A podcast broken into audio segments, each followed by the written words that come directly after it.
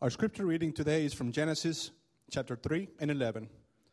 So when the woman saw that the tree was good for food, and it was a delight to the eyes, and that the tree was to be desired to make one wise, she took of its fruit and ate. She also gave some to her husband who was with her, and he ate. Then the eyes of both were opened, and they knew that they were naked. And they sewed fig leaves together and made themselves loincloths. And they heard the sound of the Lord God walking in the garden in the cool of the day. And the man and his wife hid themselves from the presence of the Lord God among the trees of the garden. But the Lord God called to the man and said to him, Where are you? And he said, I heard the sound of you in the garden, and I was afraid because I was naked, and I hid myself. He said, Who told you you were naked? Have you eaten of the tree of which I commanded you not to eat? And the man said, The woman whom you gave to be with me, she gave me fruit of the tree, and I ate. Then the Lord God said to the woman, What is this that you have done? The woman said, The serpent deceived me, and I ate. Now, the whole earth had one language and the same words, and the people migrated from the east. They found a plain in the land of Shinar and settled there. And they said to one another, Come, let us make bricks and burn them thoroughly. And they had brick for stone and bitumen for mortar. And they said, Come, let us build ourselves a city and a tower with its top in the heavens. And let us make a name for ourselves, lest we, lest we be dispersed over the face of the whole earth. And the Lord came down to the city to see the city and the tower which the children of man had built. And the Lord said, Behold, they are one people, and they have all one language. And this is only the beginning of what they will do. And nothing that they propose to do will now be impossible for them. Come, let us go down and there confuse their language, so that they may not understand one another's speech. So the Lord dispersed them from there over the face of all the earth, and they left off building the city. Therefore, its name was called Babel, because there the Lord confused the language of all the earth. And from there the Lord dispersed them over the face of all the earth. Amen. Amen. Uh, and uh, hello and welcome. Good afternoon. Welcome to, uh, to Mosaic for those of you who are new. And I'm excited about this series called The Story of the Bible. We're sort of at the front end. And the, the reason I'm so excited about it is because that many of us may know or we've read some Bible stories, but not all of us may know the story of the Bible. That is where it came from and what the big picture is. So uh, that's what we're going to be doing here this week and all the weeks leading up to and including Easter. We're going to be taking a look at the story of the Bible. And each week we'll be taking taking a look at one of the major plot points of the Bible along the way, each beginning with the letter C. Now, I'm going to show you this graphic. A couple of weeks ago, I told you that you were only going to see it once, so I apologize. You should forgive me already. Uh, but you're going to see it again because we pushed pause on it more or less last week. So here's what we're looking at every week up to Easter. You can take a look at this. All these start with the C word. We saw creation today, catastrophe. Hang on. Calling, community, crown, corruption, captivity, Christ, cross, church, and consummation. And so that's what we're going to be looking at, and that's sort of your previously on the story of the Bible uh, moment. All right, some of you watched serial TV know what I'm talking about. But uh, anyway, I hope that you'll give me some space with this, some time with this. I hope you'll stick with this because and come back for this because I think that not only will you learn a ton through this series, but also if you'll stick in there with this, that your life will be better for it. Not just because your circumstances will be better, no guarantee there, but because you'll be better, because following Jesus, we believe, just makes you better. So I hope you'll stick around for this. So here we go the story of the Bible, part two. Now, so uh, some of the, the problems that many of us have had when it's come to the Bible is just sort of how the Bible uh, has come to us. And some of us grew up, we, we, were, we grew up reading Bible stories or having Bible stories read to us. And maybe some of us, when we got a little older, we began to ask some questions about those Bible stories, about the stories that they may not you know, teach you in Sunday school or children's church back in the day. And some of you perhaps started asking some questions. And you either didn't get, you either got no answers at all or maybe maybe sometimes you got some answers that you didn't like. And that's okay, I think. Sometimes that happens. I mean, I get answers to stuff I don't like all the time. For example, when I, when I ask Siri, I say, hey, Siri, will the Dallas Cowboys win the Super Bowl this year? All she shows me is this. I don't understand what this means. I just, I think like, What's up with that? Now, the first service about booed me off the stage at this point. So, second service, you guys are better. But that's, you know, what I get because sometimes, how many of you know, sometimes the truest answers aren't always the answers that you like. But nonetheless, answers matter. They do matter. But some of you, when you got those answers, for whatever reason, you couldn't or wouldn't believe or trust the Bible anymore. But the second way, second reason some of us have some trouble with the Bible, again, is how it came to us because it just came like it came all stacked. You know, it was chaptered and versed and, you know, mapped and wrapped. And some of your Bibles were wrapped in that genuine fake leather uh, that you, you, get. And you, some of you had your name in fake gold on the front because that's what Christians do. We put fake gold and fake leather around the Bible. That's how we, we got it. And somebody handed it to us like a loving parent or a trusted grandparent or teacher. And, you know, you got it on you when you were confirmed or for Christmas or for your birthday. And they handed it to you. And you asked, well, what's this? It's the Bible. Well, what's the Bible, you asked? It's God's Word, you were told. What do I do with it? You should trust it. Why? Because it's the Bible. Why? Because it's God's Word. And maybe you were too young to say, well, that sounds like circular reasoning at four or five, six years old, but nonetheless, that's how the Bible came. And for some of us, that's, that makes it really hard to believe. But what? What? What? What if I told you that the story of the Bible is way better than that? There's way more to it than that. That's what I hope to show you a bit more of today.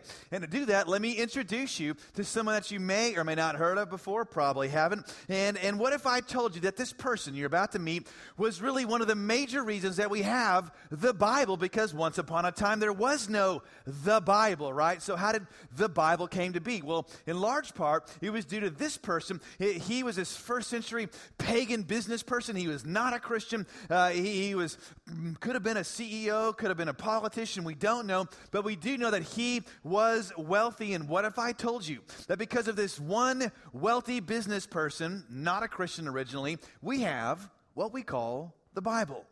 And some of you may have heard of him. This guy's name was Theophilus. And the reason that we've heard of Theophilus is because something happened to Theophilus. And Theo, as we will call him, Theo was raised to be an idol worshiper. He went to, like, you know, Zeus school, or Hermes class uh, every weekend to the Roman temple, and that was all he had ever known. But one day, Theo heard a new message possibly, probably from a friend of his named Luke, because Luke, we know, was a doctor. They were both wealthy, wealthy, uh, both were in the same social circles and someone, we don't know for sure, but probably Luke, introduced Theo to a brand new message. And someone began to share with Theo this story that they claim was not mythically true, but was factually true about God becoming a man.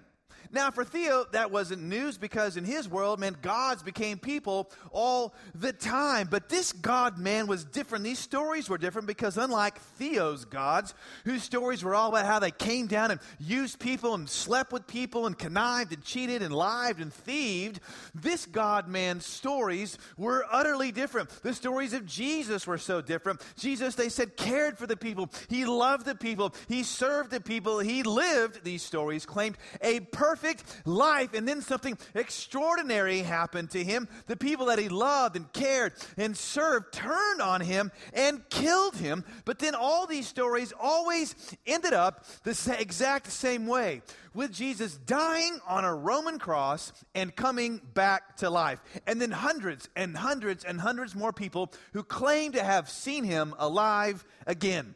And so Theo wanted to know more about this poor carpenter person from Israel. That's kind of weird. Israel, right? Theo's a Greek. Why Israel? It's like this small nation, funny religion. They've got like a temple with a vault in it with no gods. Who's got a temple with a vault? With no gods you could touch in it. That was strange. Why are all these people writing stories about Jesus, this Jewish guy? And why he would have asked is Luke, my friend who's a doctor, rich, wealthy, on top of his culture, privileged position, why would he give it all up? Why would he risk death from the Roman Empire to, to serve this one true God whom he claimed was Jesus? Not multiple gods, but only one. And why are so many people around me doing the same? What is so compelling about Jesus. So Theo decided he would do something to get to the bottom of all his questions. Theo decided he would use his money to actually fund an investigation into the life of Jesus of Nazareth. And because he trusted Luke, he funded his friend Luke. And so Luke investigated the life of Jesus. He went from doctor to reporter. And so Theo, that is Theophilus, whose name means of all things the God lover. Theo likely funded Luke's account of the life of Jesus Christ because when your name appears at the top of an ancient document, it's the author's way of letting the world know that you funded it, his way to give you credit. So Luke goes around, Luke interviewed the sources, the eyewitnesses, and this is what Luke wrote when he reported back to Theophilus in the document that now bears Luke's name chapter 1 verse 1 inasmuch as here's the word many have undertaken to compile a narrative of the things that have been accomplished among us just as those who from the beginning were eyewitnesses and ministers of the word have delivered them to us it seemed good to me also having followed all things closely for some time past to write an orderly account for you most excellent theophilus that you may have certainty concerning the things you have been taught. Luke is saying here, here's, his, here's what I'm saying, he's saying, he's saying, he's saying, see what had happened was. That's what Luke's doing. See, Theo, you he, see what had happened was, and you can believe it. What had happened, Luke is saying, is what I'm writing to you. And right here, then, we see something amazing. Right here, we see that by the time Luke writes this, likely the early 60s AD, there were already, he says, many accounts of the life of Jesus in circulation in that day, and Luke is adding his to that group. There were documents, for example, about the life of Jesus, one of which we now call Mark, written by likely someone named Mark. It was dictated to Mark by likely Peter, Jesus' disciple, and we know this from a man named Papias, an early church figure who wrote it down. And this makes sense, doesn't it? Because Mark's gospel is the shortest, the most blunt, the most action oriented, almost as if it were dictated by a blunt, direct, action oriented fisherman because guess who shows up in the first chapter? A blunt, direct, action oriented fisherman. And then there was John's account. John was an eyewitness, a friend of Jesus of Nazareth, gives us stories only an eyewitness could know. Why did John write his account? Not because someone handed him the Bible, and told him to believe it, but because he saw Jesus not just teach, not just do miracles, but he saw someone die and then raised, be raised back to life. And then there's the fourth account of Jesus' life.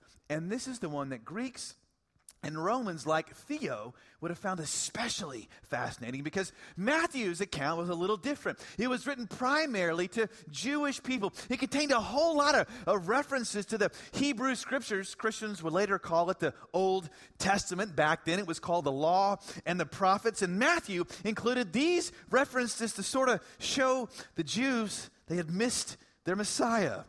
But now, as these accounts began to circulate, and people like Theophilus and hundreds, then thousands and tens of thousands of others began to believe not in a teacher, not in a guru, not in a nice guy. They didn't claim he was just a sacred servant, but no, that he was the one true God risen from the dead as they converted away from polytheism, what they had been culturally conditioned to believe in, and converted into Christian faith as these accounts began to circulate, especially Matthew's, the Greeks, and the Romans and the Africans began to encounter the quotes and references to the Hebrew scriptures, they took up these Hebrew scriptures and they did with them what Jesus had told them to do with them and the thing we should do with the Hebrew scriptures. They went looking for Jesus in there.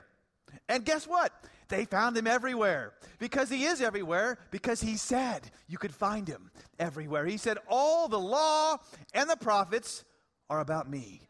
What a claim. And so these brand new Christians began to unroll these ancient scrolls and documents, and they picked up one we now call Genesis, not to bring in Judaism, which they did not want, not to bring back the temple, which they did not want, not to import Jewish culture or the sacrificial, sacrificial system, which they especially did not want, er, right? But they unrolled the scroll to find out their story and to see where Jesus had really come from. So, what would have stood out to them? What would they, these former idol worshippers from all over the world, Greek, Roman, African, what would they have seen about the story of God? Like us, last time they saw creation. Week one, they saw that God made everything on purpose. It wasn't made by accident. It wasn't made through cosmic warfare like the stories of their gods. That God made the first people, He put them in a garden full of peace and harmony beauty Oh, but this week, in part two, it's not good. As a matter of fact, if it was very good last time, this time it's very bad. You're forewarned, and so you're forearmed. And, and as you're going to see in a matter of just nine chapters, we're going to see now the complete catastrophe that humans brought into existence. So now, let's try to see through the eyes of Theophilus, through the eyes of the people in his day, the five parts, the five acts of the catastrophe that the scroll we now call Genesis shows us. Here we go. Five acts. Act one, and we'll call it the breaking.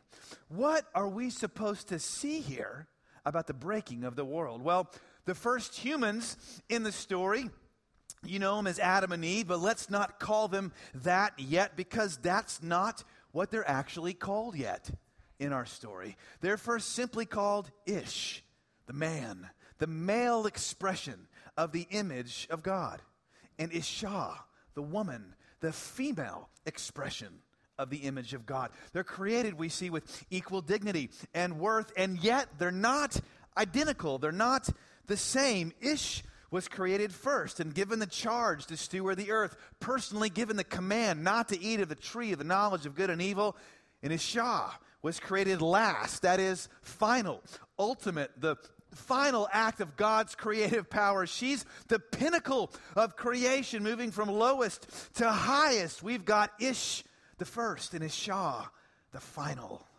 But what did Ish and Isha do? It says, So when Isha, the woman, saw that the tree was good for food, she saw it was a delight for the eyes, that the tree was to be desired to make one wise. She took of its fruit and ate, and she gave some also to her husband who was with her, and he ate. Now, as every kid has ever asked every parent, why did they do this? Right? Why do they do this? Listen, volumes have been written on this more than you can bear at this time. But let me just highlight one thought. I think they did this, ready? Just because it felt good to them. That's what it says. When she saw the tree look good, that fruit was shiny. Oh, it was polished. The tree was desirable. Some of you are thinking about something else, man. Shiny, desirable. Oh, it looked good. And guess what? They just wanted it. And isn't it true then that when people only act on what feels good to them, the world breaks? And some of you are in this position today. Some of you are thinking about this. You want that person, you want that thing, you want that situation. And let me tell you if you only act on what looks good to you, what feels good to you, oh, we break the world all over again. But now look, look at this first sign of brokenness here, of the breaking. Now ish, now becomes Adam. After the fall, he's only, it's the, the soil worker, literally the ground man. He's only the tiller. Isha, now she becomes Eve, only the mother, only the birther. They have been reduced to what they can produce with their hands and their bodies. The point is, sin always reduces you to less than what you were meant to be always reduces you to less than who you were meant to be. Listen, in our story, hear me. We were not originally Adam and Eve, only tillers, only mothers, only workers, only just parents. We were Ish and Isha, male and female, made to live in glory with each other and with God, and therefore, in particular, inside the church of Jesus. Language and behaviors and structures can be things that help us remember that or cause us to forget that. I think I'd like to remember our better story, right? And I hope, therefore, that when we look at one another, when we look at every little boy, when we look at every uh, grown man, we will be able to say to him, First, you are Ish. You are the male likeness of God, the Creator. When we see our daughters, our young, our young women, and our grown women, we would, we would be able to say to them, You are Isha. You are first the female likeness of God. Don't you think if we do this, we'd have a better story to tell the world? Don't you think if we remembered this right, the world would be a better place? I think it would. The world's better when we remember our better story. Act 2, the brothers. The breaking from Adam and Eve is now passed into the genetic code of their kids, uh, named Cain and Abel. And it says this when they were in the field, Cain rose up against his brother Abel and killed him. Then the Lord said to Cain, Where is Abel, your brother? He said, I don't know. Am I my brother's keeper? The Lord said, What have you done? The voice of your brother's blood is crying to me from the ground. Look at how fast sin spreads just from eating some naughty fruit in the garden to murder in a field, this is showing you sin is spreading faster than humanity can keep up with. Now, maybe uh, you, like other people, you're asking, well, why didn't God just stop this here? I mean, it's not like He's got a lot else going on right here.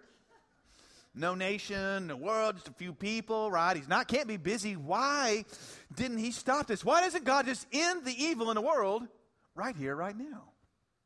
Well, the same could be asked of you and of me. Why doesn't God end your evil? Why doesn't God end my evil right now?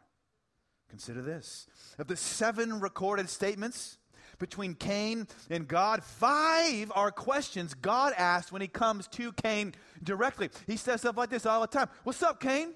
What you doing, man? Hey, what's going on, Cain? What are you feeling, man? Something brewing in there. You got some sin crouching at your door. Hey, man, you're going to want to watch out for that. What's happening? Do you see this Cain over here? What do you call that? Other than persistent intervention, God tries to get Cain to stop, but Cain can't stop, won't stop. And God is coming to some of you today, just like that, intervening in your life. You've been hearing Him talk to you, hearing Him speak to you. Don't ignore that voice. He's trying to get you to stop before you sow a seed that can't be undone. Some choices cannot be unmade, like Cain's. Listen when God is coming to you. Act 3 the bully. Go from the breaking to the brothers to the bully. Now Cain moves east. Cain's got kids. We've got kids, and one of them is named Lamech. And with Lamech, oh, it's gotten worse. He is Cain on steroids. With Lamech, we see now the first mention of polygamy in the Bible. It says this And Lamech took two wives. And you'll notice, by the way, it never says this is a good thing. and as a matter of fact, today, if you could say there is a favorite wife in your life, I would imagine things are pretty complicated for you. If there's a favorite husband you got on demand somewhere, there's probably some complications that you should have thought about. But with Lamech, though, here's what he does. Not only does he redefine marriage in two ways, because now it's not just one woman, but it's what he wants with two women. Secondly, he's also not doing what Ish was created to do lay his life down for his wife. Now he's dominating these women. The word took is a play on words in Hebrew. It doesn't mean just to have two wives, it means to seize with the hand, to forcibly abduct now, this is sort of a, a first primeval image of what we now call toxic masculinity, right? Is this not good? He's dominating these women. And by the way, it never goes well in the Bible for men who abuse women. There's a lot of stories. You just look at Tamar and Judah and among others. But Lamech here not only redefines marriage, but he redefines justice because God had put a mark on Cain. He said, Listen, you touch Cain, it's seven times worse is going to happen to you. And that was God's way of trying to put an end to violence. But Lamech says, Ho, ho, ho, I'll decide where justice ends. I'll decide where it begins and what it looks like. And Lamech not only murders like Cain, but now he's not even remorseful like Cain was. He sings a song about it. The first song recorded outside Eden. Like a bully, he's bragging about his murder. He brags his revenge will be, he says, if Cain's revenge was sevenfold, ha, mine is seventyfold. Take that world. Lamech's bragging. This is Hebrew narrative way of showing you. He's bragging. He's got unlimited power. He's a law unto himself. Conservatives say sin's redefining marriage. Liberals would say sin is ignoring what's just, but this is showing you sin is both. It's both. Act 4, the boat. Now there's not just one Lamech. Ooh, it's getting worse. We're shown there's a whole world full of Lamechs in the account of Noah and the ark. This is how it begins. A whole lot of Lamechs. The Lord saw that the wickedness of man was great in the earth, that every intention of the thoughts of his heart was only evil continually. Sin is now spreading faster than human beings can keep up with him. Now, in Act 4, God, the Creator, He allows His creation to become unmade through a giant flood in the effort to stop the spread of sin. And He tries to start over with one family, unfortunately. Something else besides the animals went into the ark with Noah. And the word, sorry to sort of paraphrase all apologies to Jeff Goldblum, Jurassic Park, sin finds a way. Sin finds a way. It found a way in. Sin found a way in. It found a way out. Flood ended. They went out. They spread out no better than they were before. Act 5, the building. Flash forward a few years, humanity spreads out again, and now armed with what was considered high tech for the day, the citizens of the world they gather to try to build a tower to overthrow heaven. But God says it comes down and scatters them. Now, people when they read this, they think they, they thought they've written, you know, we think that God was personally threatened by this. And that's why he had to stop it. He was so scared. Listen, listen, listen, sorry. People, God literally controlled the elements of the planet. In the previous story, I don't think he's worried about what a group of Bronze Age industrialists with Lego bricks can do, right? I mean, when he says he had to come down, it was his way of saying, oh, you're building something all the way to heaven, is it? How, how's that going for you? Oh, hang on, I can't see it. Let me come down. It's got to be like in the carpet somewhere. Oh, y'all build something. Look, there it is. A building. You put a building up. My gosh. So, if he's not worried about what they can do to him, what is, what is he worried about? Well, he's worried about what they can do to everyone else with no language barrier to stop their aspirations of power and literally global domination. That's the point. Nothing can stop them from enslaving the world. That's what you're supposed to see right here. Genesis 11, this marks the end of the line for humanity. The total collapse, the catastrophe. It's gone from bad before the flood to worse after the flood. And now, every bit of technology, power, ingenuity, the human race can muster is gathered out in a field to construct a giant middle finger against God and heaven itself. That's what you're supposed to see. So, what's God going to do now? Well, hey, the world's at an end. The human race is at an end. What are we, what's he going to do? That's what we're supposed to ask. And before I show you the answer, let me say this. Here's what you're going to see. What God is going to do is what God always does with us. He offers us mercy in the middle of the mess every single time. Mercy in the middle of the mess. Let me show you how. With the breaking, Act 1, what did God do? It says he, he came to them, He covered them with animal skins. And for the first time in our story, there's the shedding of blood to cover sin. Adam and Eve, though, had tried to cover themselves with fig leaves, their own coverings, their own makings. Don't we do this? Come on. We cover ourselves with stupid fig leaves of money, stupid fig leaves of sex or power, getting on the gram every day, right? To find our likes and dislikes, how much people like us because we're so insecure. We try to cover that up. But God's got a better covering from Adam and Eve. And one day he would send a better covering for all of us. Only this time the price of the covering for all us Adams and Eve would be the price of his own son. Even then, there was mercy in the middle of the mess. Act 2 with the brothers. What did God do? Oh, here God shows us his justice mixed with his love. He said, Cain, yeah, I'm going to judge you, but why? Because I'm grumpy? Because I'm having a bad hair day? Because I'm grouchy? No, because I love your brother.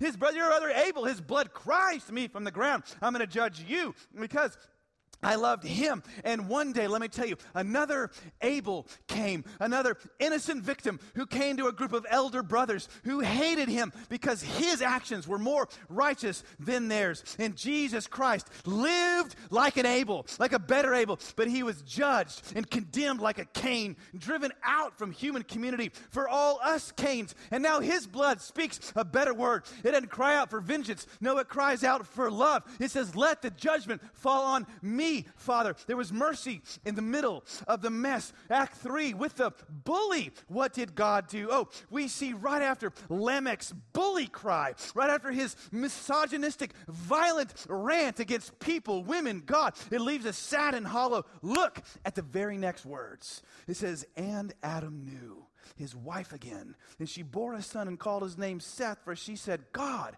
has appointed for me another offspring instead of Abel. This is showing us God sent an appointed one named Seth through whom God would begin to build another line of people. And one day, God would send not just an appointed one, but the appointed one, another son of promise from the line of Seth through whom he would build another family, another line of people in the earth. There was mercy in the middle of the mess. With the boat, Act 4, what did God do? Well, we call it a rainbow, but the Hebrew word for it is war bow. God, it says, put his war bow in the clouds. Why would he call it that?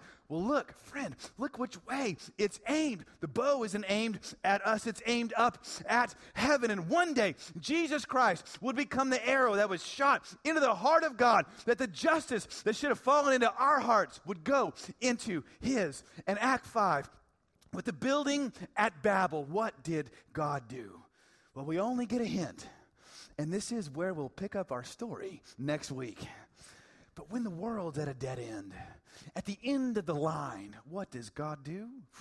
He chooses a person. And we'll meet him next week. His name is Abraham. And God said, Abraham, He said, leave the place where you are. Son, leave all that stuff behind, all your idol worshiping behind. Leave it all. Come follow me. And I'm going to make a covenant with you to save the world through you and through your family. And one day God would do it all over again. One day He would raise up Abraham's descendant, the ultimate Abraham, the ultimate father of a people, and make a new covenant with Jesus to save the world. See, every single time God offers mercy in the middle of the mess every time. Every single time, God had a plan from the beginning. Every single time, though, humans fail, God is faithful. The, the story of the Bible, the point is, is really the story of us. That's what those first Christians saw and what you need to see that we are messed up people who do messed up things, but who receive grace, though we don't deserve it. The story of the Bible is not about great people who live great lives, but it's about a great God who saves by his great grace. And if there therefore, one thing that makes me not only believe the Bible is true, but makes me want it to be true. It's that word right there. It's the word grace. I mean, even if you don't believe it's true, why wouldn't you want it to be true? A God of grace. I mean, what do you want to be more true? What do we want to be more true? A God who only loves the good, only loves the rich, only loves the wealthy and the privileged and the powerful, who only works with the lives of morally flawless people. I don't want that God because that ain't me, never has been, never be. It's not you either. And I don't just believe this is true. Let me tell you, I want this to be true because of what it shows me. A God of grace who work with people like me who don't deserve it. A God who's always got a plan, even for the flawed. A God who judges evil, speaks up for the powerless, and yet in the end takes all the punishment for all the people, though he didn't deserve any of it. You tell me who's got a better story to give to our world and our nation and our culture. Only the God of the strong or the God who is strong, who loves and meets and saves the weak. And do you know, do you know how you come to know him? It's the same way. It's you, you meet him in your weakness. Your weakness by saying, those stories are really my story too. I need grace, just like them, like all the Adams and all the Eves and all the Noahs, all along. I need grace too. And some of you, you may say, Morgan, I've been coming to church, trying this church thing, trying this God thing, trying this faith thing. It doesn't seem to be working for me. Let me just give you one final illustration, thought, and maybe even clue for you. Some of us, and this was me for many years, I came and I heard the stories and I thought, well, you know what? God's just going to do stuff for me and so I'm just sort of going to abuse him and use him. But that's not how a real relationship works, is it? I mean, could you imagine if on my wedding day at the altar I turned to my, my bride to be Carrie and say, Oh, I love all the stuff you'll do for me. I love all the, the care and the emotional support and all the love you can give, but that, that female part of you, I don't want that. Leave that behind. What do you think she would have done? Yeah, I, I, may have been left standing there, right, in my, in my you know, early 2000s, too big ill-fitted tux, right? I mean, she would have left me standing there, and you would have done the same thing to someone else because that's not how a real relationship works. If you only use a person for what they can do for you, but you don't honor them for who they are, it's not a real relationship. The Bible says that Jesus isn't just Savior. He doesn't just do stuff for you. He is Lord. He's Lord. He's God. He's Master. He's Creator first. And because when we acknowledge Him that way now, now, oh, now we're able to access that grace, which transforms our life. See, we meet Him in our weakness, and we acknowledge we don't just need some help, now we need someone else to run our lives. He is Savior and Lord. And when we come to Him like that, friends, your story now, like mine did, oh, we can get turned around because there's mercy for all of you, all of me, all of us in the middle of our mess today.